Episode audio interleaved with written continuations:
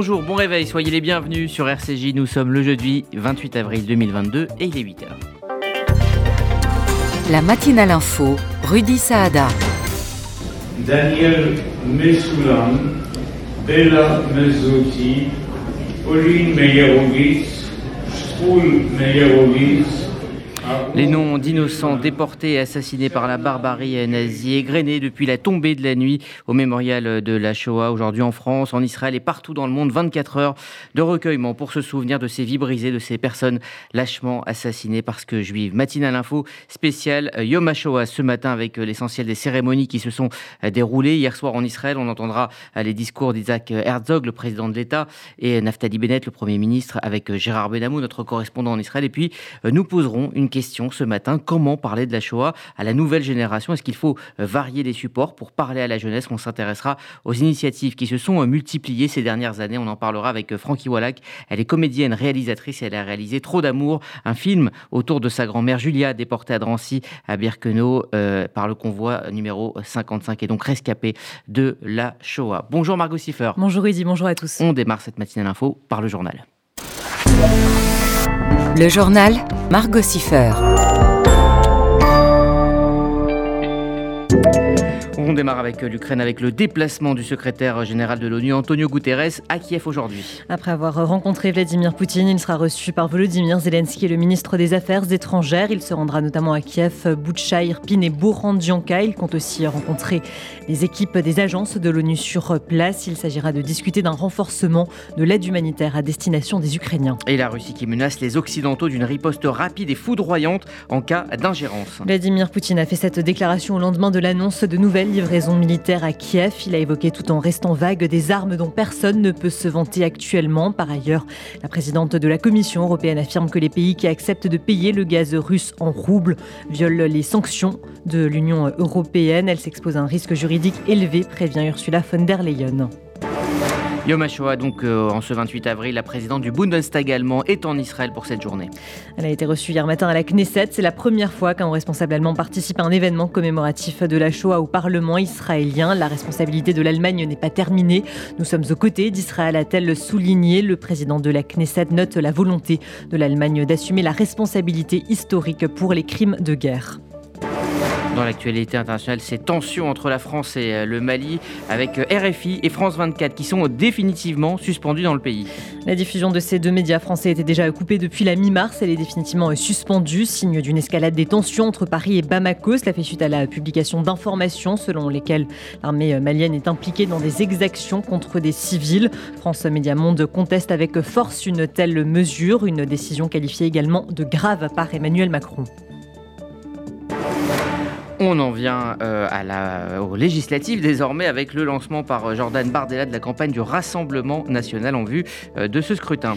Le président du RN est attendu à Fréjus dans le Var. Il y présentera les candidats de son mouvement aux futures élections des 12 et 19 juin prochains. Il songe lui-même à se présenter dans la circonscription de Saint-Tropez. Quant à Marine Le Pen, elle a d'ores et déjà annoncé être candidate à sa réélection dans la 11e circonscription du Pas-de-Calais. Il n'y aura pas de candidat reconquête face à elle. Et socialistes et insoumis se sont officiellement rencontrés hier en vue des législatives. La France insoumise ne voit pas de blocage insurmontable avec le PS, c'est ce qu'a indiqué hier Manuel Bompard. Les négociations sont plus tendues avec les écologistes. Trois points de désaccord sont à souligner. La désobéissance aux traités européens, la retraite à 60 ans et le blocage des prix du carburant. Sur ces deux derniers points, Europe Écologie Les Verts se dit d'accord tant que cela reste temporaire. Et puis pour son premier déplacement officiel depuis sa réélection, Emmanuel Macron a choisi hier le marché de Cergy. Après avoir été accueilli par un jet de tomates, Emmanuel Macron a poursuivi son bain de foule et les spéculations restent nombreuses autour de l'identité de son futur Premier ministre. Il n'a pas échappé à la question. Écoutez sa réponse. D'abord, c'est pas la couleur politique. Moi qui crois au dépassement, la couleur politique ne dit pas tout. Jean Castex venait de la droite. Il a mené une des politiques les plus sociales des dernières décennies. Parce que c'est aussi un homme de cœur il a la fibre sociale. Je mènerai quelqu'un qui est attaché à la question sociale et à la question environnementale à la question productive. Emmanuel Macron qui a d'ailleurs voulu inscrire sa visite du marché de Cergy dans cette ligne. Il a déclaré qu'il serait dans les quartiers populaires tout au long de son mandat. Par ailleurs, le probable dernier conseil des ministres du gouvernement actuel se tiendra ce matin. Le policier à l'origine des tirs mortels dimanche soir au niveau du Pont Neuf à Paris a été mis en examen. Il est accusé d'homicide volontaire à l'égard du conducteur du véhicule et de violence volontaire par personne dépositaire de l'autorité publique ayant entraîné la mort sans intention de la donner. La légitime défense n'a pas été retenue. Le policier âgé de 24 ans a été placé sous contrôle judiciaire avec interdiction de quitter le territoire, d'exercer sa fonction, de porter une arme ou encore d'entrer en contact avec les victimes. Une nouvelle femme porte plainte pour viol contre Patrick Poivre d'Arvor. La plainte porte sur des faits qui auraient eu lieu en 1995 dans le bureau de PPDA à TF1. Quant à l'ancien présentateur du JT, il a lui aussi porté plainte pour dénonciation calomnieuse contre 16 femmes qu'il accuse de harcèlement et de violence sexuelle.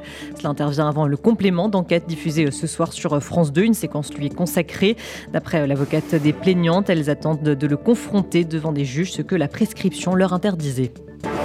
Le parquet de Paris ouvre une enquête après le sabotage de fibres optiques qui a entraîné des coupures d'accès à Internet dans plusieurs grandes villes. Ont notamment été concernés Grenoble, Besançon, Reims et Strasbourg. C'est l'opérateur Free qui a été le plus touché. SFR l'a également été. L'enquête a été ouverte pour détérioration de biens de nature à porter atteinte aux intérêts fondamentaux de la nation. L'IHU Méditerranée de Didier Raoult accusé de graves manquements dans des essais cliniques euh, par un rapport euh, signé euh, par l'Agence nationale de sécurité du médicament. L'inspection de l'agence porte sur des essais lancés avant la pandémie de Covid. Les règles éthiques n'ont pas été respectées. Elles n'ont pas permis d'assurer la protection des personnes à un niveau suffisant, affirme-t-elle. Elle annonce saisir la justice. On a appris hier euh, la disparition de Bernard Ponce, ancien ministre et numéro 2 du RPR à l'âge de 95 ans. Médecin généraliste de formation, Bernard Ponce a passé plus de 20 ans comme député. Il a dirigé entre 88 et 95 le RPR à l'Assemblée nationale. Il a également été ministre des Outre-mer et de l'Équipement. Ces obsèques auront lieu lundi dans le Gard. Nicolas Sarkozy lui a rendu hommage en parlant d'un homme qui a tant donné à sa famille politique. Et puis on termine par un mot de football et de Ligue des Champions avec la rencontre hier soir entre Liverpool et Villarreal pour la demi-finale aller. Tout continue de sourire aux Reds qui ont fait sauter le verrou et qui prennent une option sur Villarreal. Liverpool s'est en effet imposé 2-0 en demi-finale aller de Ligue des Champions. Match retour mardi prochain. Merci Margot Siffer, vous écoutez la matinale info euh, RCJ, il est 8h07, une matinale info en grande partie consacrée à Yom HaShoah, jour du souvenir de la Shoah, une journée très particulière, notamment euh, en Israël où euh, la sonnerie va retentir à 10h heure locale. Nous rejoignons Gérard Benamou. Bonjour Gérard. Bonjour Rudy, bonjour à tous. Alors donc une journée de recueillement avec ce moment où tout Israël va, va se figer, ça sera à 10h du matin. Oui, ce matin, donc, jour du souvenir de la Shoah et de l'héroïsme, retentiront les sirènes durant deux minutes et tout Israël se figera dans une communion volontaire du souvenir des six millions de juifs assassinés par les nazis. Après cela aura lieu à Yad Vashem le dépôt des gerbes commémorant la résistance du ghetto de Varsovie en présence des plus hautes personnalités israéliennes et des représentants de différents pays. À 11h à la Knesset, ce sera la cérémonie des noms, à chacun un nom. Des noms des disparus dans la Shoah seront lus à voix par les familles. Hier, à Yad Vashem, comme le veut la tradition, six flammes du souvenir ont été allumées par des survivants de la Shoah et des films ont été diffusés sur l'histoire personnelle de ces six personnes. Le grand rabbin d'Israël, le Rav David Lao, a lu des Teilim, des psaumes, et le Rishon Letzion, le Rav Yitzhak Yosef, a récité le Kaddish. Chaque année, le souvenir terrible de la Shoah remonte dans nos mémoires. Nous aimerions chaque fois nous dire que ce n'est qu'un cauchemar, que cela n'a pas eu lieu pour n'avoir pas à raconter ces événements si terribles à nos enfants, à nos amis concernant le peuple juif et n'avoir à évoquer que des histoires heureuses. Mais ce n'est pas le cas. 80 ans après, le spectre sombre de l'antisémitisme n'a pas disparu. Il a pris de nouvelles forces et il s'impose à sa manière aujourd'hui encore. Pas de comparaison, évidemment. À nos côtés, des milliers de témoignages, les voix de 161 400 survivants de la Shoah dont les souffrances n'ont jamais disparu. Ils sont là pour nous exprimer cette différence. Au cours de l'année écoulée, 15 553 trois survivants sont décédés en Israël, soit plus de 42 personnes par jour, selon le ministère de l'égalité sociale, qui précise que son rôle est d'aider les survivants à vivre. Au cours des deux dernières années, Israël a obtenu 430 millions d'euros d'indemnisation du gouvernement allemand. Dans ce but et des négociations sur la question existent encore. Alors, lors de la cérémonie de commémoration du souvenir des disparus à Yad Vashem, une femme était très attentive euh, aux discours et aux paroles qui ont été euh, prononcées. Il s'agit donc euh, de la présidente du Bundestag, Madame Barbel Bass. Oui, Madame Barbelbas, en visitant l'Israël, elle avait été reçue dans la matinée hier à la Knesset par le président du Parlement, Mickey Levy, lors d'une cérémonie d'accueil. Il a qualifié la présence de Madame Bass comme l'expression significative et importante de ce lien unique qui existe entre les deux pays, insistant sur la volonté exprimée de l'Allemagne d'assurer la responsabilité historique pour les crimes de guerre et son engagement envers la sécurité d'Israël. Dans la soirée à Yad Vashem, le président de l'État Yitzhak Herzog, lors de la cérémonie officielle consacrée au Yom HaShoah, a déclaré Écoutons le meurtre de masse du peuple juif.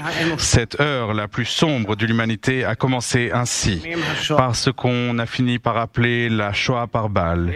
Puis ensuite, l'ogre nazi, jamais rassasié, a accéléré les processus d'extermination jusqu'à leur faire prendre des dimensions monstrueuses. Des millions des membres de notre peuple ont été torturés, assassinés, massacrés par la plus terrifiante machine du mal connue par l'homme. Yitzhak Herzog a poursuivi, l'État juif s'est levé comme un phare, exprimant la victoire de la lumière sur les ténèbres. Il a également affirmé, c'est nous qui avons le devoir d'enseigner les leçons de la Shoah et de les transmettre de génération en génération. Et puis après Yitzhak Herzog, c'est le Premier ministre Naftali Bennett Gérard qui a insisté sur la nécessité de l'unité d'Israël face aux menaces de ses ennemis. Oui, un discours, c'est évident, qui s'adressait clairement à l'opposition. Écoutons. Il nous faut tous l'entourer de toutes nos forces et protéger cet État de tous les dangers. Et j'aimerais conclure avec un, dernier point qui est particulièrement important, important ces jours-ci. La révolte du ghetto de Varsovie est considérée à juste titre comme le summum de l'héroïsme juif. Une bataille impossible, perdue d'avance, de juifs peu nombreux face à une multitude d'Allemands. Nous avons tous appris cette histoire. Ce dont on parle moins, c'est le fait tragique que face aux Allemands, nous nous sommes battus, euh, non pas comme un seul homme, mais qu'il y avait deux organisations juives concurrentes qui ne coopéraient pas l'une avec l'autre. L'ETSI, l'organisation militaire juive qui appartenait au mouvement révisionniste, ce qu'on appelle aujourd'hui la droite. Et l'organisation juive combattante, EYAL, qui appartenait, elle, au courant socialiste à la gauche. Oui, mes chers frères, mes chères sœurs, même dans les jours les plus sombres de l'histoire juive, au cœur de l'extermination, la gauche et la droite n'ont pas su travailler main dans la main. Chaque groupe s'est battu seul face aux Allemands. Et j'essaye de comprendre quelle différence idéologique leur était si importante, à tel point que ces deux groupes étaient séparés alors qu'ils combattaient une bataille, dans une bataille désespérée et héroïque. Quelle haine interne pouvait justifier une division dans un tel moment? Mes chers frères, mes chères sœurs, nous n'avons pas le droit, nous n'avons tout simplement pas le droit de permettre à ce gène dangereux de la division de décomposer Israël de l'intérieur. Aujourd'hui, Dieu merci, dans l'État d'Israël, nous avons une armée, un gouvernement, une Knesset et un peuple, le peuple d'Israël. Quand nous sommes unis, aucun ennemi extérieur ne pourra nous vaincre. Le Premier ministre Bennett a poursuivi Nous n'avons aucune chance ni aucune justification en tant que peuple et en tant qu'État si nous ne nous souvenons pas à jamais de ce qui est arrivé à notre peuple. Et puis à noter, euh, Gérard, un groupe de 100 jeunes arabes israéliens participe cette année à la marche des vivants.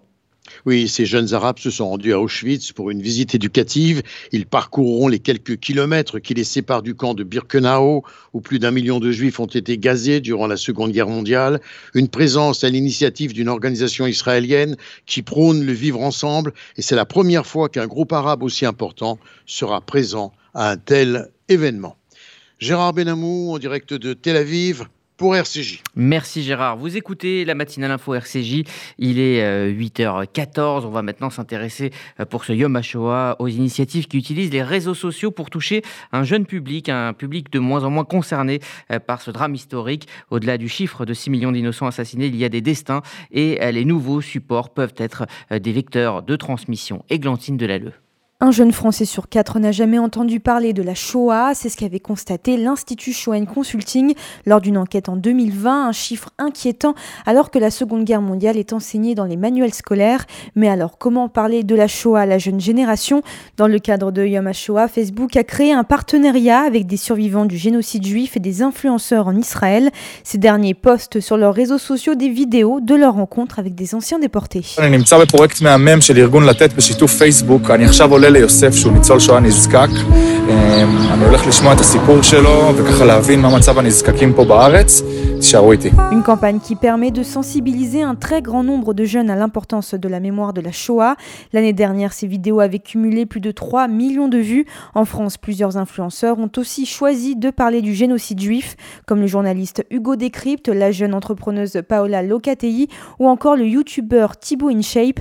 Avec plus de 8 millions d'abonnés, ce jeune homme de 30 ans a fait plusieurs vidéos explicatives sur la Shoah en se rendant à Auschwitz, au Radour-sur-Glane ou encore en interviewant des anciens rescapés. Aujourd'hui, on a rendez-vous à Oradour-sur-Glane, village martyr de la Seconde Guerre mondiale, dans lequel les nazis ont brûlé et exécuté 643 personnes. Nous sommes devant le camp de concentration d'Auschwitz, là où des centaines de milliers de personnes ont perdu la vie à cause de la folie d'un seul homme, Adolf Hitler. Pour cette vidéo, j'ai eu la chance incroyable de rencontrer Ginette Kolinka, survivante de ce camp d'extermination. Il y avait des femmes habillées, ça ne se voyait pas, et quand on était nus, c'est là qu'on voyait qu'il y avait des squelettes, des squelettes en janvier 2020, un producteur israélien et sa fille avaient retracé en story Instagram la vie d'Eva Eman, de l'invasion de sa ville par les nazis jusqu'à sa déportation à Auschwitz, d'où elle ne reviendra jamais. On y voit la jeune fille jouée par une actrice diffuser tous ses moments de vie. Hi, my name's Eva. Welcome to my page. Follow me. This is my page for random thoughts, crushes, my hashtag BFF. Now you make a crush? Afin de sensibiliser la jeune génération, des films et documentaires ont aussi été réalisés, comme ceux de Frankie Wallach qui met en scène sa grand-mère, Julia Wallach, 96 ans rescapée d'Auschwitz, avec toujours pour sujet l'importance de la transmission de la mémoire de la Shoah. Églantine Delalleux. Et justement, nous sommes en ligne ce matin donc avec Frankie Wallach, comédienne et réalisatrice. Bonjour. Bonjour. Merci d'être avec nous euh, ce matin. Alors, vous avez réalisé un très beau film, Trop d'amour pour Canal Plus euh, cette année. C'est un film dans lequel vous mettez en scène votre famille et euh, surtout et notamment votre grand-mère, Julia, déportée de Drancy à Birkenau par le convoi 55. Elle a participé aux marches de la mort. Elle donc a survécu à la Shoah et elle témoigne depuis de nombreuses années inlassablement devant des scolaires. Elle, donne son, témoignage, mais dans ce film, vous avez voulu la montrer autrement. Euh, que comme une rescapée des camps. En tout cas, c'est ce que vous dites. Euh, pourquoi? Parce que en fait j'avais l'impression que en tout cas les gens autour de moi juifs ou pas juifs mais ceux de ma génération avaient seulement entendu parler de la Shoah dans les écoles ou dans des, auditoriums avec euh, un ton très solennel alors que ma grand-mère est pleine de joie pleine de vie et je voulais absolument transmettre la manière dont elle transmettait la Shoah, qui est bien sûr euh, un énorme devoir de mémoire, mais à travers vraiment une certaine joie qui apporte tout autant de gravité. Mais du coup, c'est beaucoup plus entendu quand il y a le, sa joie qui est derrière tout ça, et je voulais absolument immortaliser ça. Alors, quand vous avez euh, présenté euh, le, film en avant-première, quelles ont été les réactions? Beaucoup de rire dans la salle, beaucoup beaucoup de rire et euh, énormément de larmes. Je récupérais les gens à la petite cuillère à la fin euh, du film, mais en quelque sorte, ils venaient en s'attendant à voir une comédie parce que j'ai jamais résumé le film à euh, j'ai réalisé un film sur la Shoah, loin de là. Mmh Donc du coup, j'ai réussi à réunir un public qui, je pense, ne serait pas venu voir le film s'il s'attendait à un film qui parlait de ça. Alors on parlait de, ces nouveaux euh, supports, il y, a, ce débat qui est tout à fait légitime de se dire est-ce qu'il faut utiliser euh, Instagram ou encore TikTok pour parler euh, à la Shoah? Qu'est-ce que vous, vous en pensez de cette accusation de forme d'indécence à, utiliser ces, ces, supports? Alors, je trouve qu'il y a un monde entre poster une photo de soi à Auschwitz en selfie et utiliser Instagram pour transmettre à la jeune génération cette histoire-là et pour moi, c'est euh, primordial. Moi, mon film, il est, il est né comme ça. On n'avait aucun argent pour le faire. J'ai fait une campagne de financement grâce aux réseaux sociaux. Euh, sans les réseaux sociaux, ce film n'aurait jamais été monté. Donc pour moi, c'est hyper important et c'est comme ça, en tout cas, que ma génération peut réunir sa communauté. Alors, votre grand-mère témoigne énormément, a beaucoup témoigné, raconté son histoire. quelles sont justement les réactions qu'elle a quand elle va dans, des classes, quand elle parle de cette histoire à des jeunes qui finalement n'étaient peut-être pas assez sensibilisés? Mais c'est toujours très touchant parce que il découvre en même temps, donc il y a plein d'émotions aussi. Elle veut jamais les choquer, donc c'est c'est toujours un moment un peu spécial où finalement il y a beaucoup de larmes où ils s'en remettent pas et à la fin ils veulent toujours venir lui faire des câlins et des bisous et justement souvent ils veulent faire des photos à la fin. Et bien sûr, je pense que c'est des photos qui sont vouées à finir sur les réseaux sociaux et les professeurs ne veulent jamais en disant non, respectez-la. Alors que moi, je suis pas du tout d'accord avec ça. Justement, c'est à travers le bouche à oreille de cette jeune génération aussi que ces petits jeunes qui vont écouter cette histoire vont le transmettre à leurs amis. Et si ça doit passer par les réseaux sociaux, bah, je pense qu'on devrait vraiment les laisser faire. Alors, vous avez, euh, euh, vous êtes une jeune femme, vous n'avez pas encore 30 ans. Euh, est-ce que vous avez le, sentiment que votre génération et puis celle d'après, les, jeunes générations ont perdu la mémoire? Je dis ça parce que il y a quelques jours, on, s'est rendu compte évidemment que c'était les générations les, les, plus jeunes, les plus jeunes, on va dire les 18-25 ans qui votaient notamment pour l'extrême droite. Est-ce qu'il y a un problème d'éducation? Est-ce qu'il y a un problème de connaissance historique et de mémoire? Bah oui, ça va très mal. Je sais pas, je n'arrive pas très bien à comprendre vu que c'est dans les programmes scolaires. Du coup, j'arrive pas à comprendre.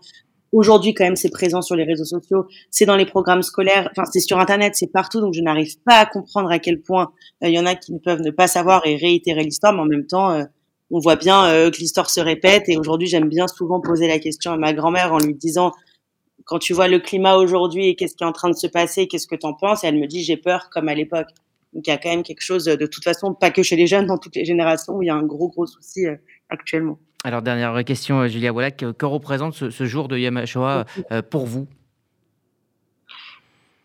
Alors, c'est c'est bien sûr un jour de mémoire, mais j'aimerais tellement que ce jour il soit là tout le temps et que ce ne soit pas là qu'aujourd'hui et qu'on s'en rappelle tout le temps et qu'on y pense à chaque fois. Et, et après, bien heureusement qu'il existe et, et, il se passe plein de jours euh, ce jour-là, mais c'est souvent très, très, très, très, très, très, très, très triste. Euh, donc, j'essaye toujours d'organiser euh, ou des rencontres avec ma grand-mère ou des projections de Trop d'amour le jour du Omashoa pour, euh, pour encore une fois espérer que ceux qui s'en souviennent aujourd'hui ne sont pas que ceux qui sont concernés, mais ceux qui n'avaient pas entendu parler avant aussi. Merci euh, Julia Wallach. Donc euh, je rappelle, euh, pardon Francky Wallach. Je rappelle, je rappelle donc votre film qui s'appelle Trop trop d'amour et également le livre de votre grand-mère co-signé avec Pauline Guéna. Il s'appelle Dieu était en vacances. C'est paru chez Grasset en novembre 2021. C'est un livre évidemment de témoignages extrêmement poignant, extrêmement juste que je vous conseille de lire. Merci à vous et, bonne journée Francky Wallach. Merci. Merci. Voilà, vous écoutez RCJ c'est la fin de cette euh, matinale info consacrée euh, donc euh, à Yom HaShoah. Nous allons écouter maintenant la météo. Bonjour à tous. À Paris, un temps anticyclonique avec un soleil généreux jusqu'en fin de journée et une douceur printanière l'après-midi puisqu'il fera 23 degrés. À Strasbourg, du beau temps ensoleillé. Côté température, 7 degrés ce matin, 20 degrés au meilleur de la journée. Et à Tel Aviv, le ciel très nuageux du matin se dégagera dans l'après-midi et il fera un beau soleil et 22 degrés. Bonne journée sur RCJ. Merci Sylvie. Donc c'est la fin de cette matinale info euh, RCJ, journée spéciale Yom HaShoah sur RCJ avec notamment un très beau rendez-vous essentiel, euh, les controverses d'Alain Bentolila présentées par Margot euh, Siffer avec comme invité Yanis Roder, professeur agrégé d'histoire qui, vous le savez, enseigne en ZEP en Seine-Saint-Denis. Notamment, il enseigne la Shoah et il parlera de la difficulté aujourd'hui à enseigner la Shoah dans certains quartiers avec certains jeunes. C'est une émission euh, de, réflexion et de témoignages euh, donc à ne pas manquer euh, à midi. On se retrouvera pour RCJ Midi, évidemment, autour de ce Yom HaShoah avec la semaine des rédactions qui sera entièrement consacrée. Puis un beau témoignage à écouter, celui de Frank Farkuchen pour son livre Iscore, une famille juive en France entre 1940 et 44. C'est aux éditions Les Secrets du Pays. et donc, c'est un témoignage que vous écouterez, un témoignage d'une demi-heure ce midi dans RCJ Midi avec évidemment toute l'actualité. Puis à 13h, ça sera l'émission de la Fondation du judaïsme français comme chaque mois. Voilà donc pour le programme de la journée spéciale Yom HaShoah sur RCJ. Puis exceptionnellement, on va terminer cette matinale info très particulière en musique avec ce titre de Calais le vélo d'hiver. Bonne journée sur RCJ. J'en ai vu des marmots, des messieurs, des dames et des vélos. Sur la piste ovale sous ma verrière, j'en ai vu des costauds, les boxeurs, la piaf, Yvette Horner. On m'appelait le vélo d'hiver et d'été en hiver. On s'amusait sous ma verrière. Vrai de vrai, je me rappelle comme si c'était hier. Des plus belles heures sous ma verrière. L'air de rien du haut des gradins, ça lançait des hurrahs. Les pauvres en haut et les riches en bas. Avait même de l'herbe verte au milieu de tout ça. Et le tout Paris vibrait en moi. On m'appelait le vélo d'hiver, c'était avant la guerre. Les plus belles heures sous ma verrière. Vrai de vrai, je me rappelle. Les uniformes, les revolvers.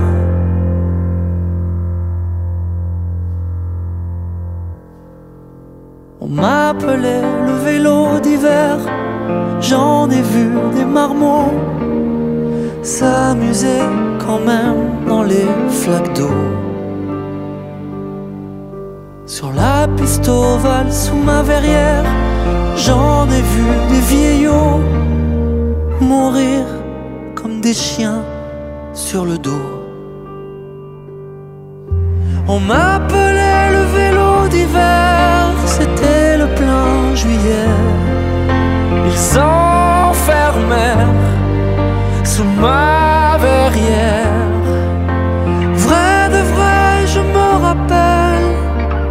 Familles entières qu'ils déportèrent vers l'enfer.